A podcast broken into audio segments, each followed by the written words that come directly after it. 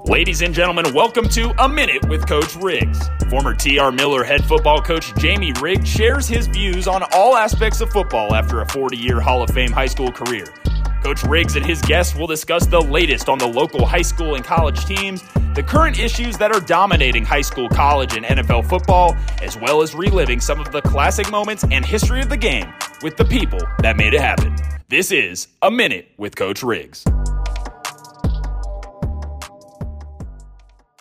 I want to welcome you to this episode of A Minute with Coach Riggs. Uh, one of the things that we know about the game of football is that um, it is constantly changing. Just the one thing you can depend on that football and the game itself is gonna is gonna change, and this is true regardless of the level, whether it's the uh, NFL or college football or high, uh, high school football. And you can go back and just look what's happened in college football over the last two or three years with the uh, NIL and the transfer portal and, and things like that, uh, college football has turned completely upside down. How you build teams, how you go about uh, trying to be successful now uh, is just completely different. Things that weren't important three or four years ago are vastly important today. We've had a lot of changes in high school football, and I've often said that uh, there's been more changes in high school football in the last 10 to 12 years, probably than there had been since we started playing in the early 1900s.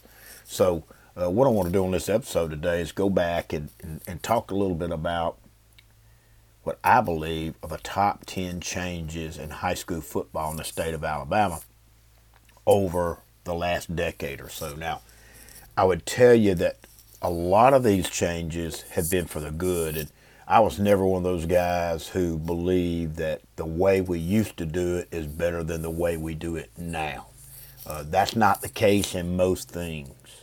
Uh, it is in, in some situations. I can understand that that's true, but a lot of times us older guys just want to say, "Well, it was so much better back in those days," and all. And there were some things that were better, but it's certainly not not everything. I, I always believed that the game was changing, and we were always trying to keep up with the latest things that were going on in, in the game, and it was hard uh, because when you'd had the success that our players had had at Miller and our teams had had at Miller, it's hard to give up some of those things. You know that this thing right here has helped us win, but times are changing. Can we still continue to do that and be successful? So were always uh, times when we were debating those things, but change is inevitable.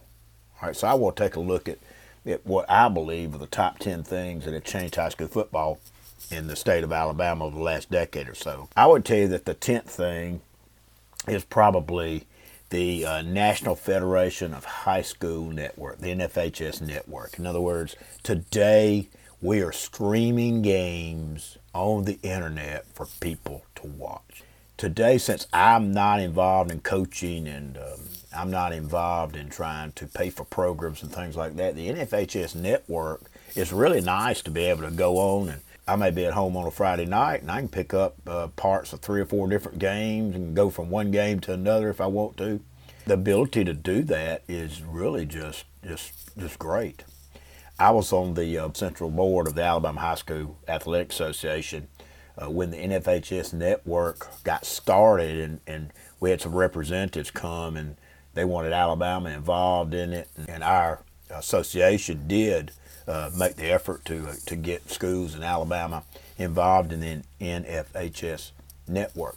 And at the time, I didn't want to get involved in it with us at Miller. Really, uh, there were still some kinks that had to be worked out and so forth, and I was kind of taking a wait and see attitude about it. But I knew when they started talking about streaming games online that the day would come that the majority of the high school football games would be online. Now, what, what's the problem with that? Well, let me take you back to the 50s and 60s a little bit. You know, when we first started having games, high school football games on the radio, you can understand that there was some concern about putting your games on the radio, and the concern was obvious that you worried that people would not come to the games, that they would stay home and listen to it on the radio rather than actually come into the game.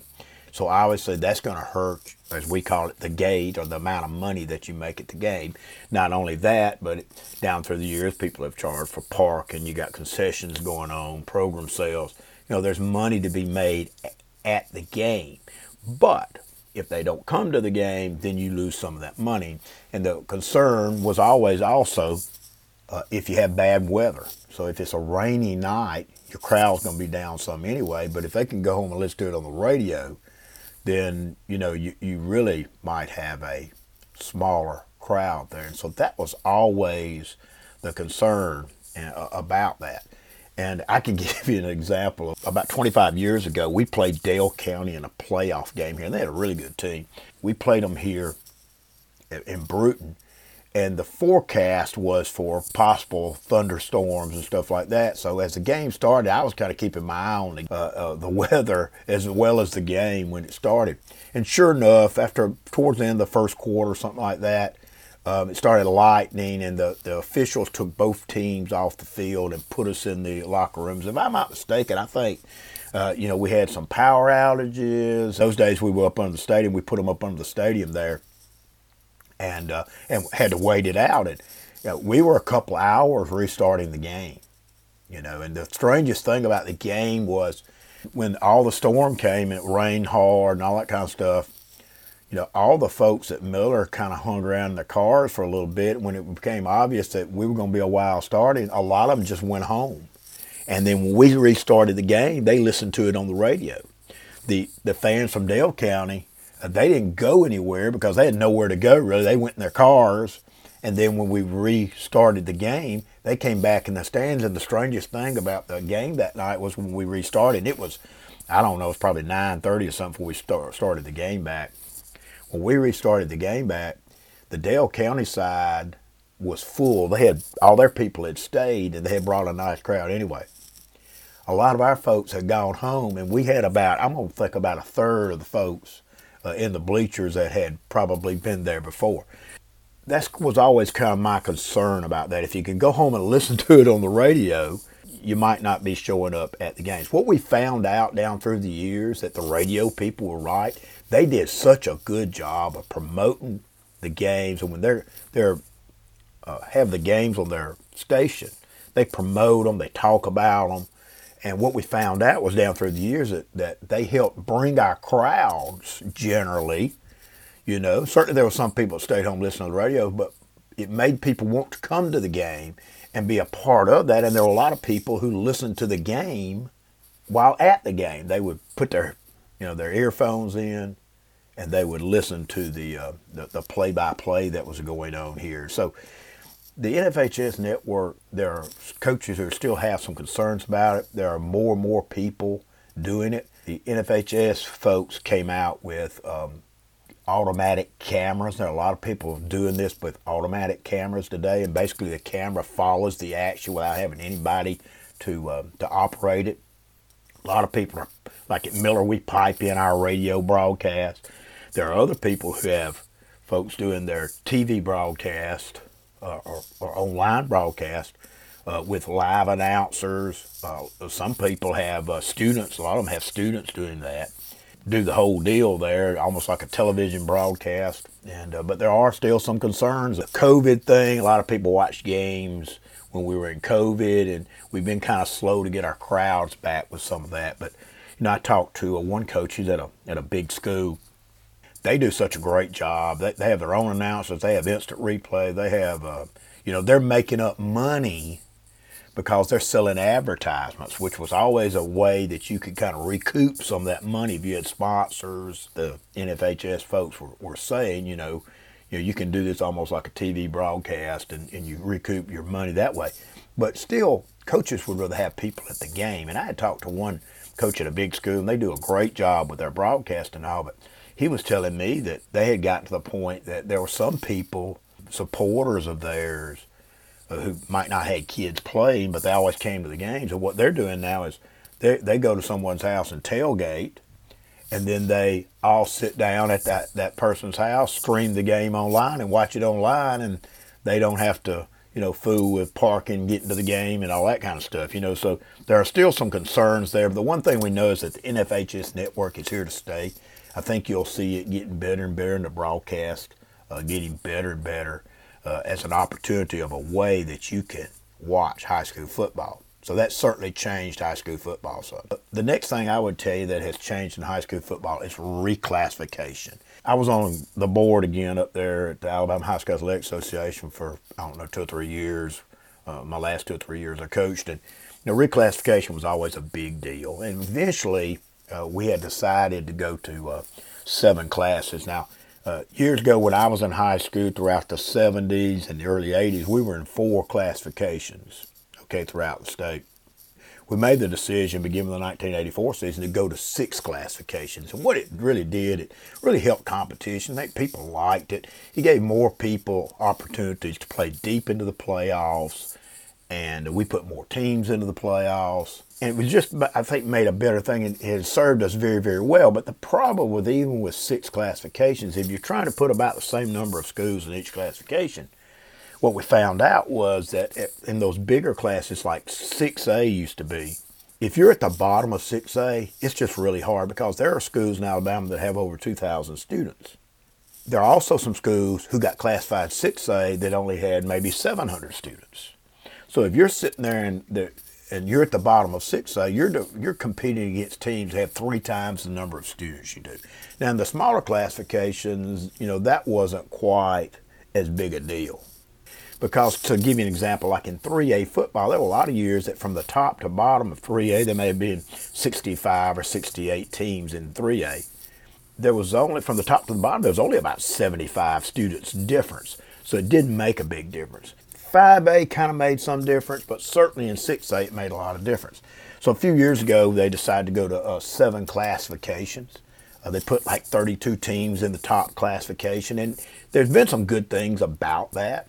Uh, it has certainly uh, helped 6A from the standpoint we've got some teams who were never able to get to the championship because they were at the bottom of 6A. Now they've been able to play more in the playoffs, get a little further up the ladder, and compete a little better. Uh, that has been good. But one thing that hasn't been so good, as we've seen the last few years, is that uh, there, there are three or four teams in 7A that seem to dominate play. But from the reclassification standpoint, um, going to seven classifications has helped some in 6A and 5A.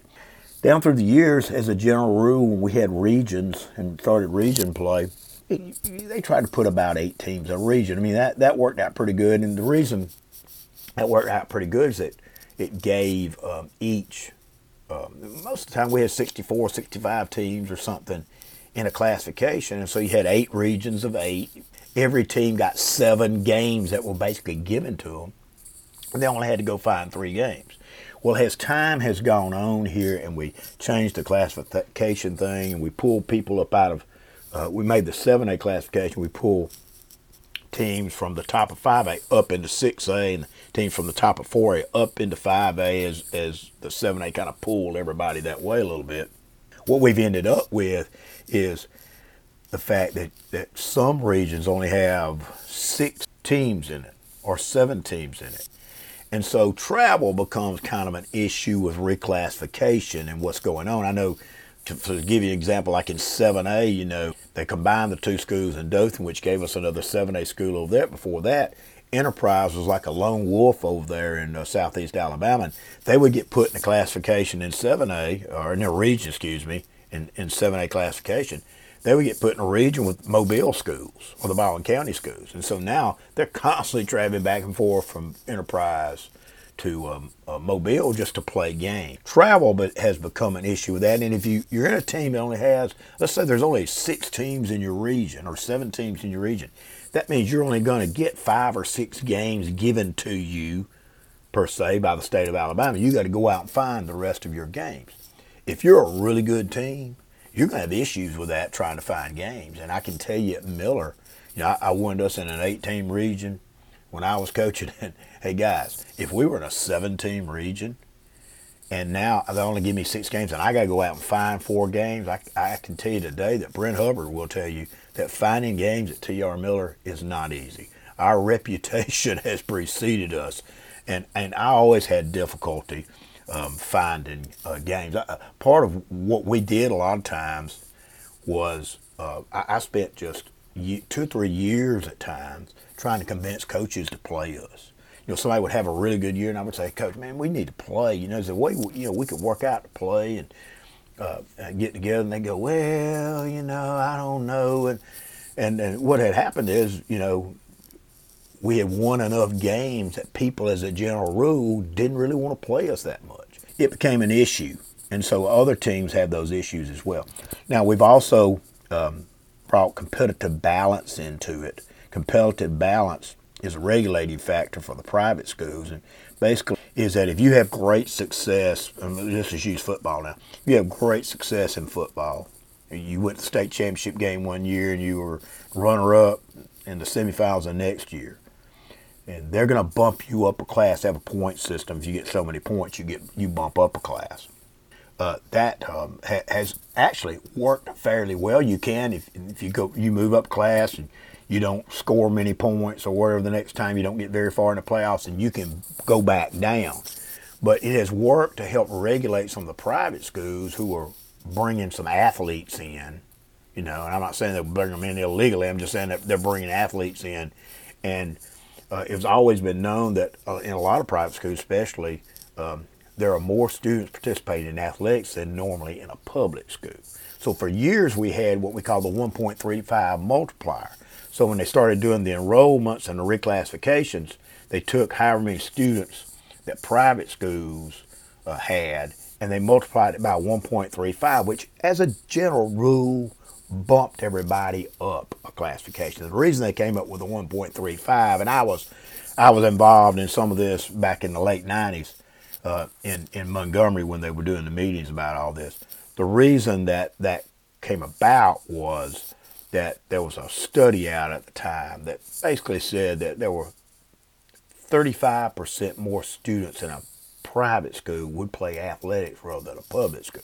So they set it at 1.35 and it stayed there for years. And I think that has helped, you know, with some of that. And that doesn't help in, in all situations. And we'll talk about public and private schools, you know, as far as uh, transfer students all here in a few minutes uh, it has certainly the competitive balance factor has worked fairly well, and I think the high school athletics association, although there's been some bumps in the road, I think that, that it has worked well. That was a concept that came from some other states that had tried that, and uh, so a few years ago when they were looking at uh, the transfer issue and uh, when they were looking at uh, trying to, to, keep things competitive, and that's what the central board up there is interested in, things being competitive. Uh, this was an, an answer to some of that. So you know, even today with reclassification, we have a reclassification show that that takes place, you know, every two years. That you can go online and see the show and they reveal all of the things, and it's it's a big deal. You know, coaches uh, try to get. Uh, there's always rumors about so and so has the numbers, so and so has this, and what they do to reclassify is they take the enrollments um, from the State Department of Education at the first part of the school year private schools, they turn their own numbers in.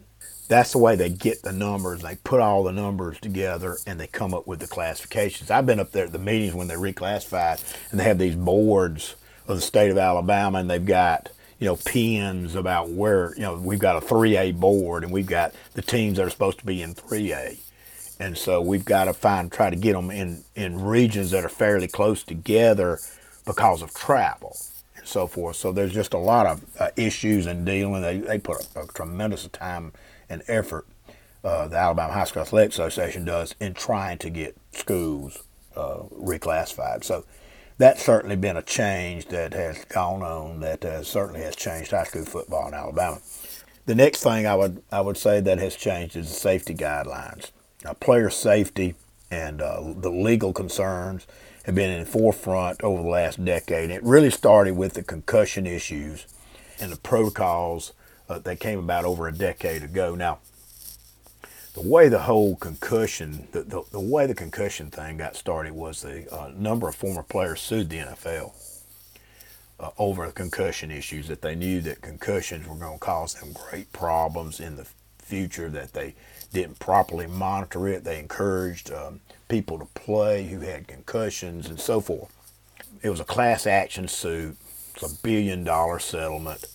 And part of the settlement was that the NFL would uh, put so much money into educating, particularly high school teams, high school coaches, high school trainers about the dangers of concussions. All of a sudden, we have these people coming down, you know, watching us in high school, encouraging, and the states did that. They all came up with concussion rules and laws and things like that. Uh, there was some good and some bad with that. I think the good part about it was it brought attention to an issue that needed some attention overall and and I think that that was that was good, and it made us reevaluate in high school exactly how we were doing that. But if you'll go back and remember, some of you that can, 20 years or so ago, before the concussion uh, issue started, did you ever see a college football player who ever sat out a game because of a concussion? Very, very unusual. Even today, how many guys do you see that's not playing this Saturday in a college football game because he's in the concussion protocol? You don't see much of it even today, right? In in the NFL, you see more of it. We had, of course, the Tua controversy this year, but you have more of it because they have a procedure. They've got neurologists on the sideline. They've got the whole deal. Um, they're they're very cautious and careful about it, obviously because they had been been sued one time, so they have a whole thing in place down through the years, I always thought that in high school we did a better job of this than anybody else, and I can I can tell you from standpoint that every place I ever coached, if we had a kid, by the way, let me just stop here and say most concussions happen during games. You do have some that occasionally happen during practice, but you're in a more controlled environment. It just you you have less of that in practice. You do have more in the games, and every place I had ever been, if you got a concussion in a game, you sat out a week. You, know, you didn't do anything for a week, and then, you know, the next week you would you would be able to come back and play. So you, you basically got, got two weeks. And my procedure at Miller was that um, if we had someone who got a concussion in a game on Friday, you know, I didn't let them do, we didn't let them do one thing the next week. They didn't run, jog, lift. They didn't do anything the next week. And then the following week, all right, we would start letting them do a few things like jog a little bit. They could come back to practice and start doing some practice, but we'd never let them have any contact that week. And then usually by the end of the week, get them sent to a physician. The physician would clear them to play, and they could play in the game.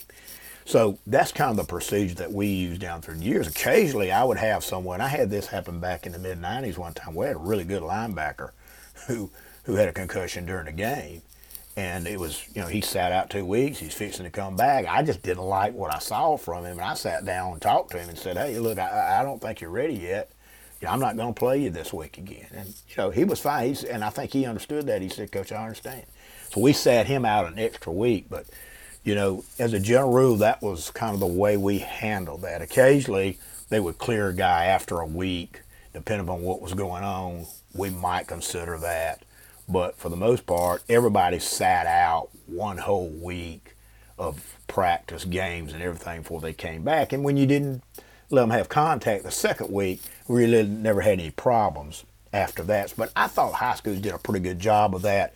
But it is good that we have a procedure now that we can follow and handle all that. And you have to watch those things uh, and, and, keep an eye on that. And most coaches have been around a while uh, they, they see a collision. Uh, they know what causes concussions. They see a collision um, that, that might cause a concussion because a player didn't see a lick coming or something like that. You know, we're pretty quick to jump on that. So that has, has been good. Uh, been a lot of discussion about hydration and heat going on. We, we know so much more about that these days than we did even 20 years ago the state has mandated, uh, you know, less contact and practice. Some of that's from concussion stuff. Some of it is also about heat and humidity, and particularly in South Alabama, uh, we have to uh, pay attention to that. Go strictly by the state guidelines. Make sure that we keep our players hydrated those kind of things. We just know more about all this than we we did at one time, and uh, the state has done a good job. Um, I said the state. I'm talking about the Alabama High School Athletic Association of keeping coaches uh, educated about all that and what is going on with that, so so that we understand, uh, you know, that, that, there are players that, we, in particular, we need to watch about heat and hydration, and not letting them get in situations that could be uh, dangerous to them. The COVID epidemic um, caused us to have to look at every aspect of our health and safety when it comes to teams. It certainly helped us understand the importance of cleanliness. Okay, there there's been a lot of places, even places I worked down through the years, where cleanliness was pretty tough. I mean, it was just you know you got a bunch of men and guys working around. It's harder to to deal with that uh, the cleanliness aspect. But it did make us understand that. Another part of safety that has taken place in the last few years is everybody today has emergency plans. So if you have an injury on the field, you need to get an ambulance in there. Uh, you have a detailed plan about how you're going to do that. You know who's going who's going to make the telephone call, maybe who's going to call the parents. Um, you know where's the ambulance coming from, uh, how it's going to get in and get on the field if you had an injury of some kind like that. And so we had those plans, and we would practice those, and so to make sure that everybody had that. And so emergency medical plans are important, and people do that. But Today we've got more athletic trainers than we've ever had before, which uh, really is, is, is tremendously helpful.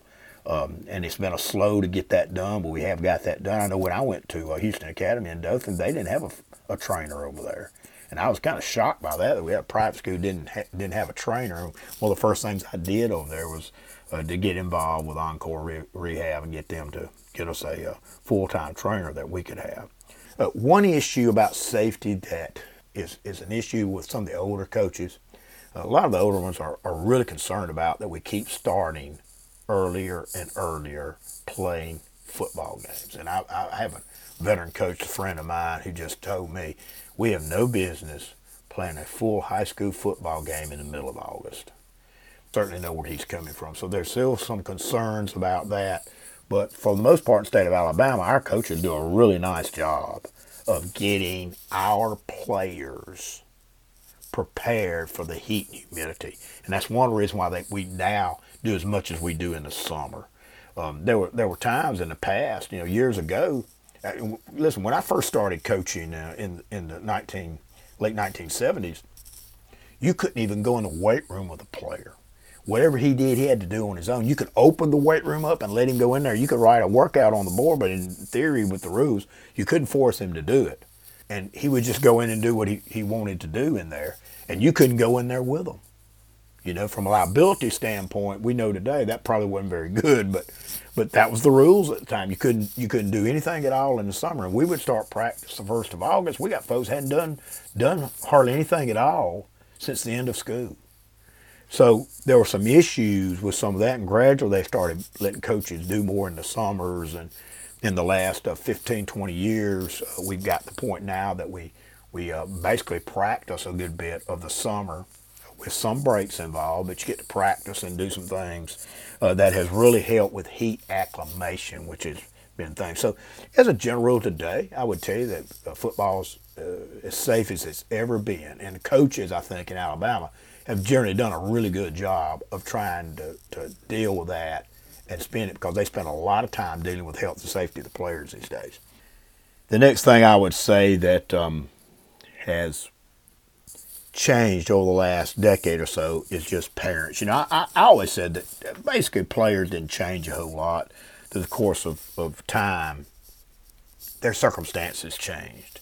You know, the parents changed, the uh, society changed. Um, parents have certainly the way they look at particularly high school football has changed. A lot of that has to do with um, media and so forth. But the demands of parents for the team to win and their son to receive playing time, and in some cases, particularly early playing time, for them that that son to excel and uh, to receive an athletic scholarship after a senior season, those things are increasing uh, each year. In some situations, a parent will will think you know that their child should be playing more than he is, and they'll start threatening to take him to another school. And uh, you just didn't really have a lot of those things back 20, 30 years ago. Occasionally, you might have some of that, but it didn't happen very often. Today, it's becoming very commonplace. Certainly, becoming commonplace in um, around cities, and you know there's so many schools in a in a small radius. There are a lot of parents who um, just don't really get the big picture anymore. They don't understand the value of the, the experience and, and all the things you learn from playing high school football. And they, they just don't really care very much anymore. working your way up from the bottom to the top is not a concept that a lot of parents even believe in today. You know, they immediately want their, their children to play. Uh, they're very quick to criticize other other players, other other the coaches and so forth that's going on. Now, there are still a lot of good parents out there, and there's still a lot of good parents that support uh, the team, the coaches in any way they can. But that number is beginning to dwindle a little bit. And the whole thing of the college football experience and the scholarship and has really driven some parents just absolutely crazy. And so we've been pretty fortunate, you know, down through the years. Of, you know, everybody, every coach has had difficult parents over over different things, and I can give you a lot of stories about difficult parents. But I can also give you a lot of stories about really good parents. And so they're both out there, but there's there's just a bigger thing today about parents wanting their children to get um, college scholarships and football scholarships. And uh, when that doesn't happen sometimes, or doesn't happen at the level that they want, you know, then they're they're obviously uh, very upset at times. And so parents have become an issue, a bigger issue than they had in years past. Another thing that has changed in high school football is practice. The way we teach the game on the field uh, has changed. Today, you can practice almost uh, every day during the summer in shorts and helmets. And we have seven on sevens, and some teams have OTAs, organized team activities with other schools. And so they'll get together with another school. They might do some seven on seven stuff, which is kind of like, you know, touch football passing. Um, the linemen will go down there against each other and do some things, although they have helmets on. They don't have anything, any other pads on. They'll get together and do some team things. And basically, what happens is one team will run their offense, the other team over here will be on defense. And they have to kind of, you know, you're not out there with pads, so you have to be careful about how, you know, how aggressive you're going to be with those things. But just that, that overall thing uh, has has helped some schools get prepared for the season. Usually, if you're going to do an OTA with somebody, you're going to do that with one of your coaching friends, and you, you understand y'all are there to help each other. And usually, you're going to do with somebody you don't play during the regular season. So those things, uh, when organized right, can uh, can be very helpful.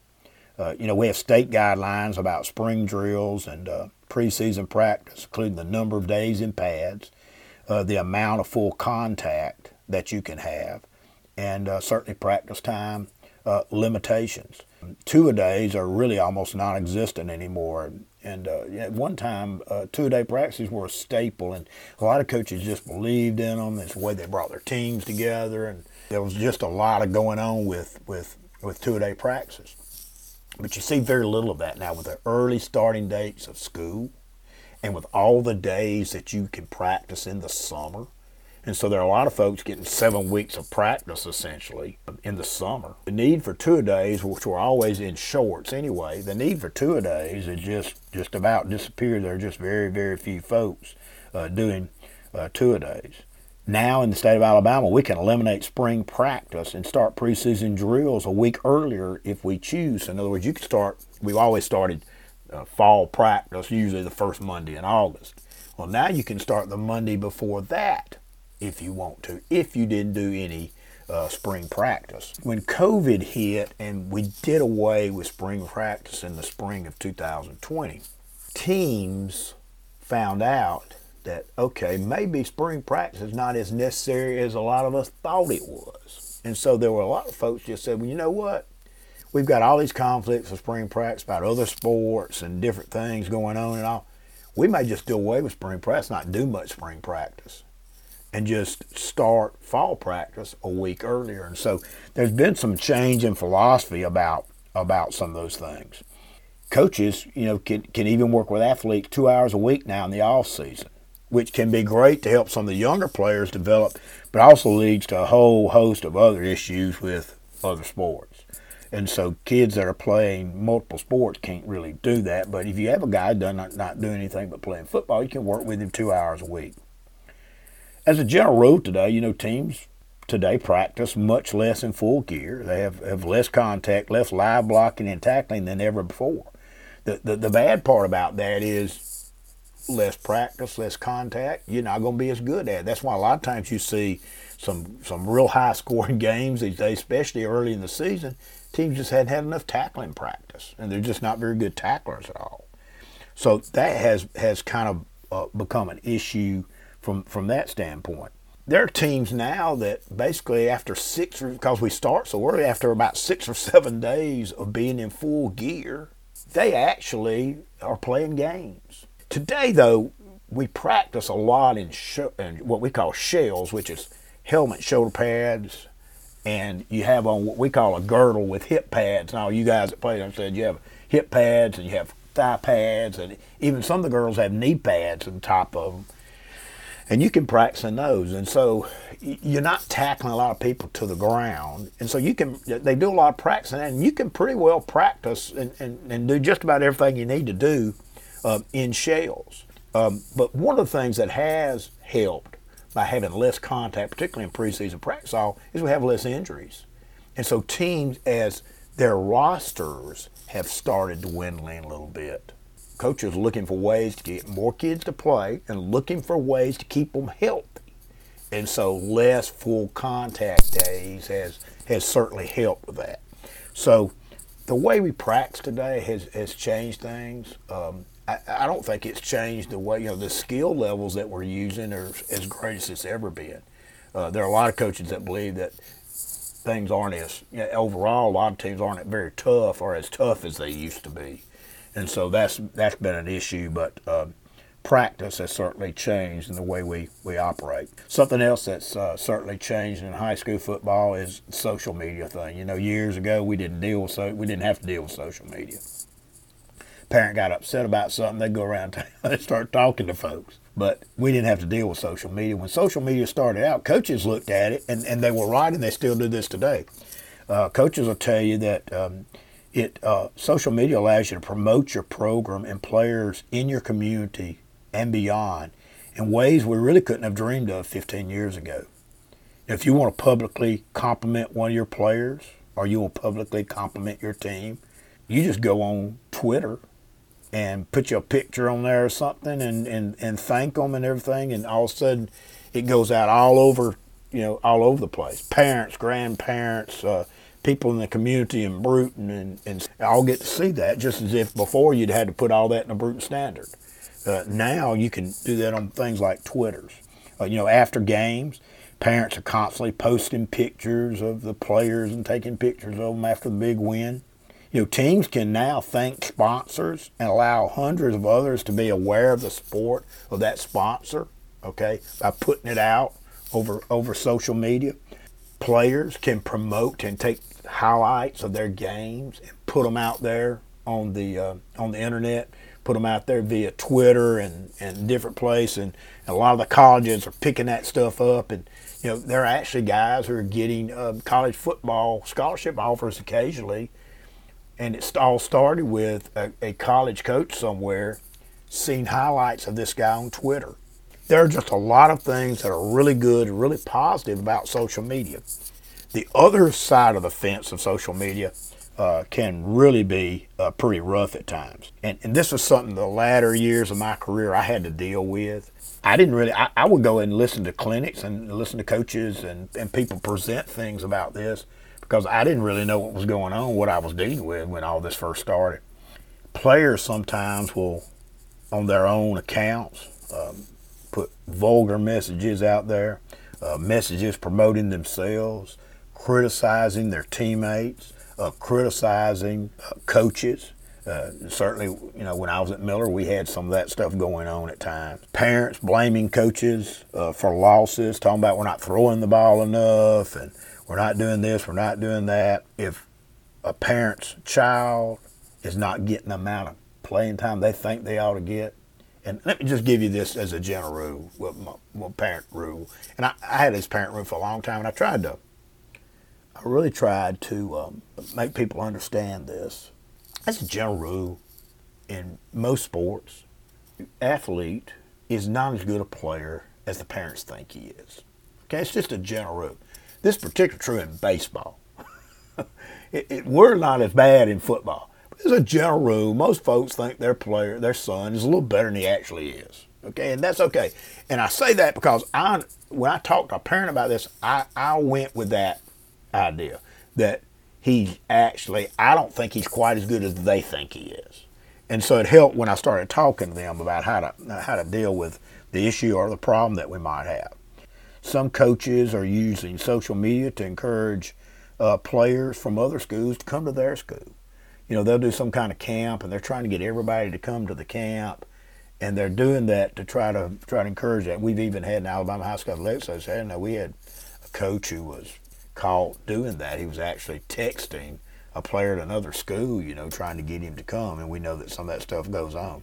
Using social media, media and monitoring it, and not only monitoring it, but but monitoring everybody associated with your program, has become a real real big issue for coaches and trying to keep up with all that stuff. And um, you know, at the end of my career, I kind of generally tried to talk to players about that and have some some general rules about that. That kind of stuff. Something new was coming up with that like all the time. You know, I've had people uh, send me on my cell phone pictures of some of my players out drinking beer. You know, you never knew with with the social media, cell phone stuff. You never knew what was going to be around the next turn tomorrow. Things that we were dealing with that we in the past, uh, you know, just didn't know anything about. So, the whole social media and the internet thing has certainly been a change in high school football, and it's something that coaches have to spend some time dealing with. You know, I used to have some guys that generally helped me monitor some things. You know, I didn't want to monitor what all the players were doing, but I would have somebody to kind of do that. So, you know, occasionally they come to me and say, Coach, so and so's putting this out there and everything. You might want to talk to him about that.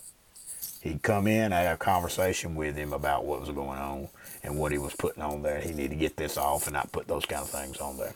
I would tell you that probably the fourth greatest change in high school football state of Alabama has been the use of technology and video on the sidelines. And coaches will tell you now this is a this is a game changer. Um, in previous years, a coach that could stand on the sideline, watch a game, and see what the other team was aligning in, or what kind of blocking scheme they were using, or how they were hurting your defense, uh, or whatever. That guy's worth his weight in gold. I mean, he really wasn't. Some coaches were, you know, coaches are, are good at different things. And, but those guys, I, have had some guys that were really good coaches who weren't particularly perceptive, uh, you know, on Friday nights as far as recognizing what was going on, how we are going to make changes. But they were really good at teaching the players during the week and coaching the players. Those guys that were do that, they were just really valuable. And we always wanted a guy you could put up in the press box and and because he could see more. He could see all 22 players better than you can on the sideline. If you've never stood on the sideline down there, or at least stood by the fence down there, and try to watch what's going on down there, you know, our viewpoint's not great all the time. There would be things that would happen on the other side of the field, especially my, my older days. I, I couldn't tell you exactly what was going on over there. Today, you can be able to video the game and shoot the video to TVs and iPads on the sideline. So that, and you, you've been to games in the last two, three years, you've seen all this going on where they've got the big TV setups. I know at Miller we have that, and just about everybody does now. And, you know, you can come and, and sit down and see what's going on. We can watch the last few plays of, of our offense over here. We can sit down some of the offensive linemen and so forth and, and do that. So it has it has really uh, changed the way things happen. Not only that, but you can do it inside uh, at halftime. You know, you can have a setup inside at halftime so that you can go over some things with them at halftime. And so it's a it has become a, a huge deal. You know, I can recall. I'll tell you this quick story. 1983, I was a defensive coordinator. T.R. Miller was my first year back as an assistant coach we went down to play UMS, and Mack Champion was the coach at UMS, one of the great, great football coaches uh, of all time. Justin Lambert that played with us, um, and, and I think graduated in 2002. But Justin played with he was his grandfather, and he was one, just one of the great, great, great football coaches ever in the state of Alabama. And Coach Champion basically ran two plays. Okay, he basically ran two plays. One of them was a read play where basically his quarterback's going to take the ball out from under the center and going to go down the line of scrimmage. The back is going to hit right off tackle, and he's going to read the defensive end. And he would run this play over and over and over and over. He had different. Sometimes uh, the quarterback would hand it off. Sometimes he'd keep it. Sometimes he'd pitch it out there. A basic option concept. he was just really, really good at teaching them to do that. So we had worked on it. We went down to, to play the game at UMS, and we just, it's like every play, they're making three, four, five yards and keep making first downs. And uh, we were scored on offense every time we got the ball, but we were having a hard time getting the ball back from UMS. So anyway, we ended up winning the game. And um, when the game got over, I just I, I, didn't know. I can remember in the game, our defense was supposed to tackle the fullback, and I can remember Dwayne Hammock telling me, "Coach, I can't get him. He's too far back down inside." So and, and, I couldn't understand that. He was supposed to be right outside the tight end, exactly where he was going, and all do it. So anyway, uh, in those days, the way we got our film was uh, we would after the game we would put it on the bus. They would send it to Mobile. They would develop it, put it back on the bus, and it would show up in Brewton sometime late Saturday afternoon. And so Saturday night, I just couldn't wait to see. I, I, I had to go see what happened and why we were having such a hard time stopping them. I remember Mike Sasser was the head coach, called Mike. Mike, I'm going to bus station and get the film. And I went down there and found the film, took it home, got me a projector. You know, in those days, we didn't have DVDs, we didn't have videotape, we were on film. Got the film and started watching the game and find out what happened. And I learned a lot of things from that. But what I'm trying to tell you is today, you don't have to wait to find out till Saturday night. Today, you can go on right now, all right, and go the iPad and watch the play. And I know in 2017, I went up and helped Michael was coaching uh, up at uh, Leeds. I went up there and helped on that fall, and I would stand on the sideline with an iPad, and it was about one play behind, you know. And so in between, while we'd be huddling or getting whatever, I'd be watching a play, you know, what happened on this play and who missed their block and that kind of thing. So it's truly a game changer. Um, and as one coach always told me, you know, used to love to have that guy in the press box that really helped you. Well, today the most valuable guy is not the guy in the press box. The most valuable guy is the guy who can fix this stuff if it's not working right. All right, you got to have a technology guy to come in, set everything up, and get it right. And if there's a problem, fix the problem, especially if you have a problem in, in the middle of the game. The use of technology and video sideline has changed the game of football. It really hasn't. Last thing I'll tell you about that is we were late kind of doing this in one sense. The technology had been out there for a while. But the National Federation of High Schools really, really was hesitant about approving this because this stuff costs money. The whole idea was that, you know, teams that have bigger budgets, that have more money, are going to be able to afford more stuff. And teams that are in a poor community or something that don't have much money, they might be able to afford some of this stuff, and it gives the team with the most money an advantage. And I was really surprised that they went to this. I mean, I really was. And so, you know, we may see the day come, you know, again where you've got, um, like the NFL, you've got stuff in their, you know, uh, earpieces in their helmet, and coaches can talk to the quarterback or somebody, you know, during the game. So we don't know where it's going, but the use of technology video on the sidelines has certainly been a game changer. Next thing is probably transfers and recruiting in high school football. The last decade, this has just kind of exploded a little bit. Whether they're going to private school, public school, doesn't, doesn't matter anymore. Used to, the, the big talk was about the private schools for years. Now, same thing's happening in the public schools. Uh, players leaving one school and transferring to another is, is just kind of rampant. And it's, it's not just in Alabama. This is going on across the nation. Now, as a general rule, parents like this. If our team's not very good, maybe we can help find some people and get them in school and we'll be better. I understand that. Um, if our school's not very good um, and I want my son to play on a winner, you know, I can take him and transfer him and put him in another school. I get that. Sometimes we think that we play on this team, they're a better team, more pro, high profile and all. He'll get looked at uh, for a college scholarship more than in this the, the, the small scoop, okay, you know, some that may be true. Today, the idea that um, we love our school and we play for our school is really changing, and the coaches that are able to hang on to that today um, are really to be complimented. Uh, today, there's much more me stuff going on, and there's much more, you know, hey, I need to move to this team again because we're not going to be very good, or I'm not going to get to play. I'm not going to get to start this year, so I'm going to leave my school and go over here rather than trying to work towards that position. So there's a tremendous amount of transfers and stuff going on. and the Alabama High School Athletic Association will um, they will contact schools and ask for their list of transfers, you know, and, and look because if you if you get a situation where all of a sudden you get a team that get a bunch of transfers in, whether it's legal or not legal or whatever, it changes the landscape. It changes the, the competitive balance of things when, when that goes on. So it's an issue. There's been a lot of trying to come up with some some answers to this issue. Back a few years ago, was suggested that um, that everybody who transfers schools would be declared to be ineligible, and you would basically have to um, the the school that players leaving would have to sign off on them. In other words, they'd have to say, "We know this person. You know, their, their father took another job over here. The whole thing was legitimate." But there was too much opposition to that. And uh, you know, I, I, was talking to a coach not long ago. Part of the, the issue today is we got younger coaches that started coaching the last ten years that they think that the you know the way to win is to uh, to get players and to convince players to uh, come to your school. And um, it's it's wrong and still illegal in the state of Alabama to recruit a player, but they have such great difficulty proving it today uh, that someone was recruited and we still get issues occasionally about bona fide move. That means that if, in order for me to be eligible at a certain school, I have to move in the school district or I have to sit out a year to be eligible in that school district. So it's a problem. There are no good answers. Some, some states have gone to basically at the beginning of the school year letting you um, go anywhere you want to just because it was out of hand. They couldn't monitor it anymore.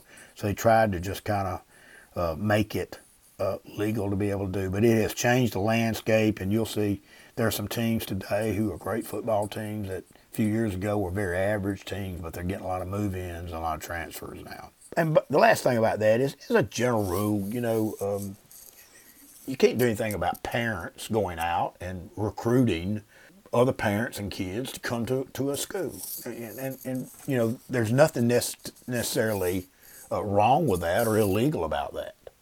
You know, they're just promoting the school and wanting people to come, uh, but they have to, to, to legally move into the school district, you know, in order to make that happen. But that's where a lot of the transferring and recruiting and stuff like that goes on these days, is by parents who who that. And because today we play a lot of travel ball and things with other sports, you know, it's real easy. You know, we've been playing travel ball with this these folks for three or four years. We know them well. We spend a lot of time with them. We start trying to convince them to come to our school you know, because in addition to being a good baseball player, he's a very good football player.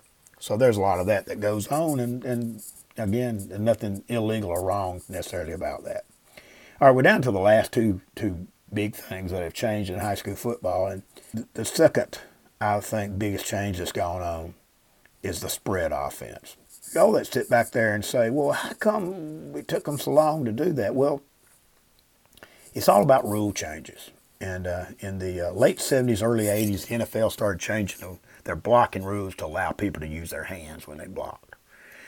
The colleges started all that back in the late 80s. In the high schools, I think 1992 was the first year that we came out and said that you could use any kind of hands. So it's been kind of slow going around. A lot of the coaches were hesitant about doing it. Our, our players aren't as big as the ones they have in college. We can't just grab and hold people and uh, we were concerned uh, about the aggressiveness of our teams if we try to get them to coach with too much, uh, use too much hands in their blocking.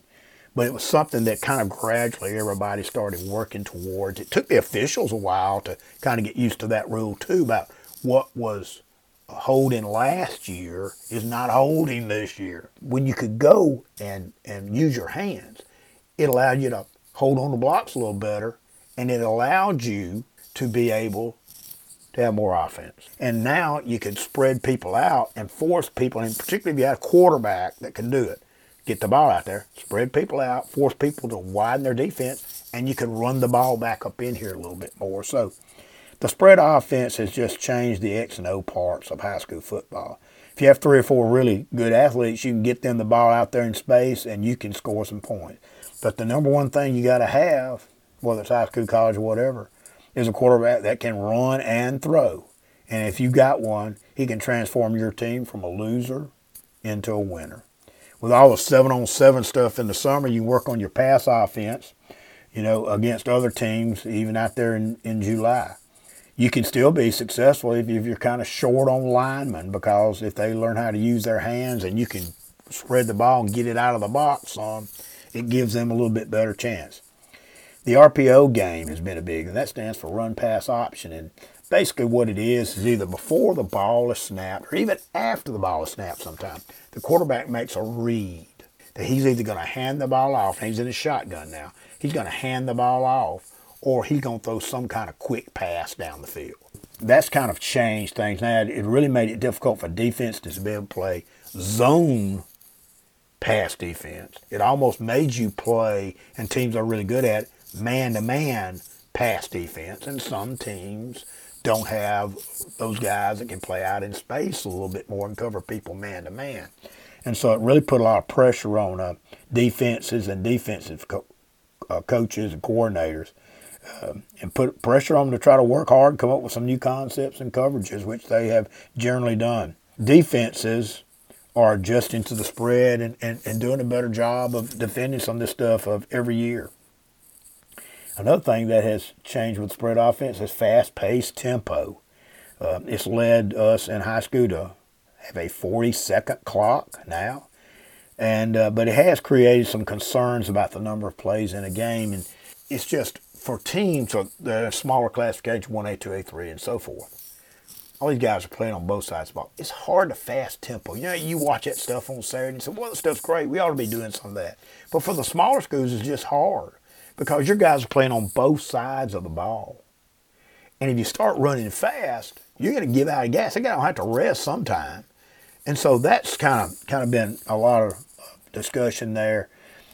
In the 6A and 7A and 5A, you got a lot of guys playing on just one side of the ball. And so you can do that, and that concept has has done. What's happened is you have more plays in a game, and so there's been some discussion about how many plays should there be in a high school football game. If we if we start running fast, we create all this these more plays.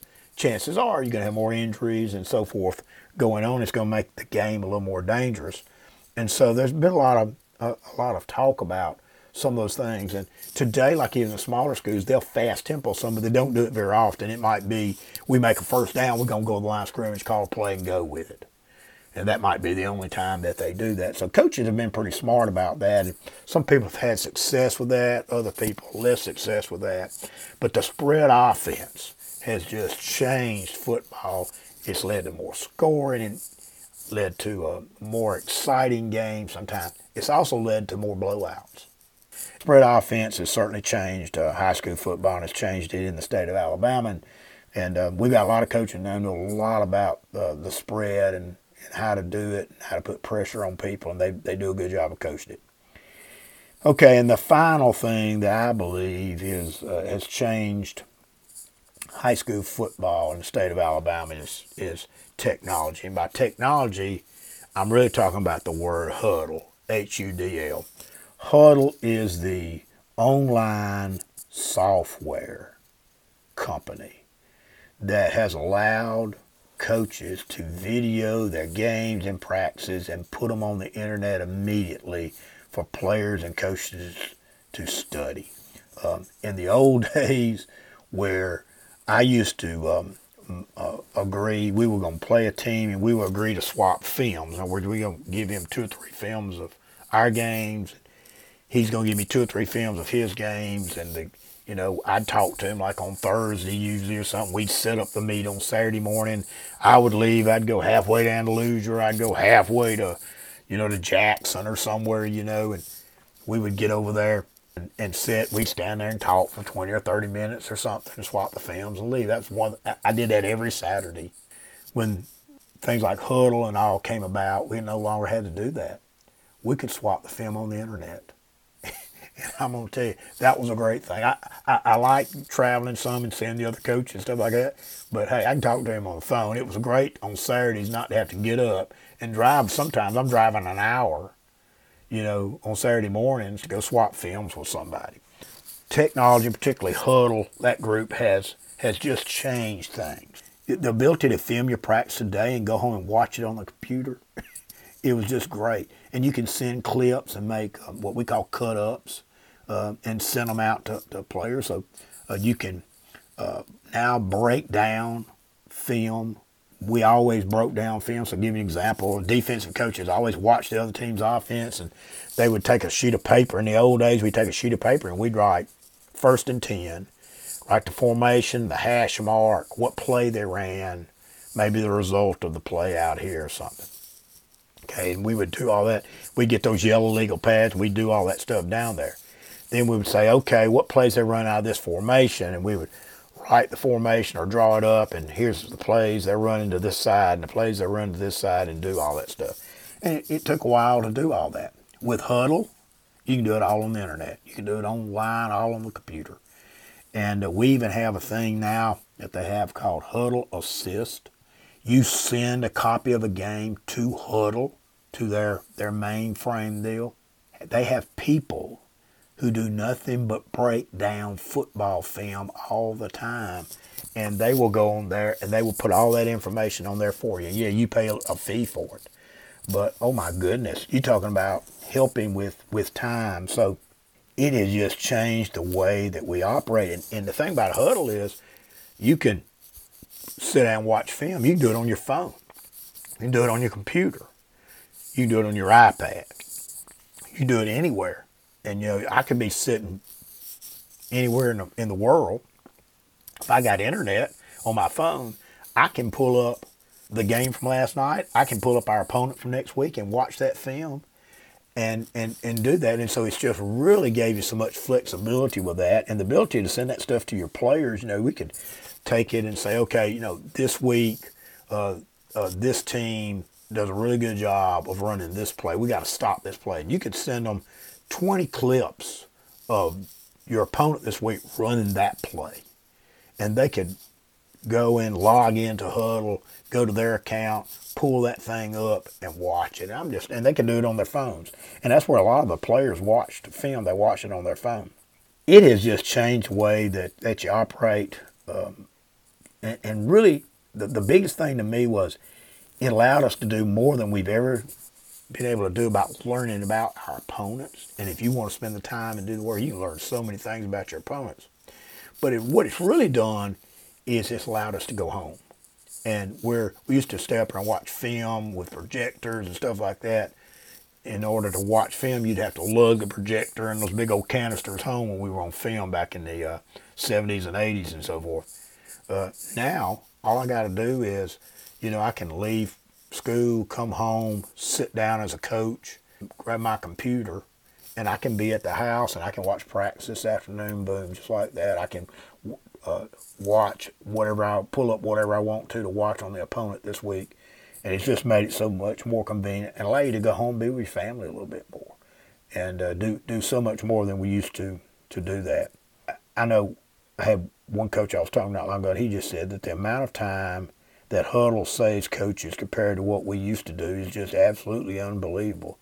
Um, and he talked about you know the ability to use video to prepare your team is so much greater than it was.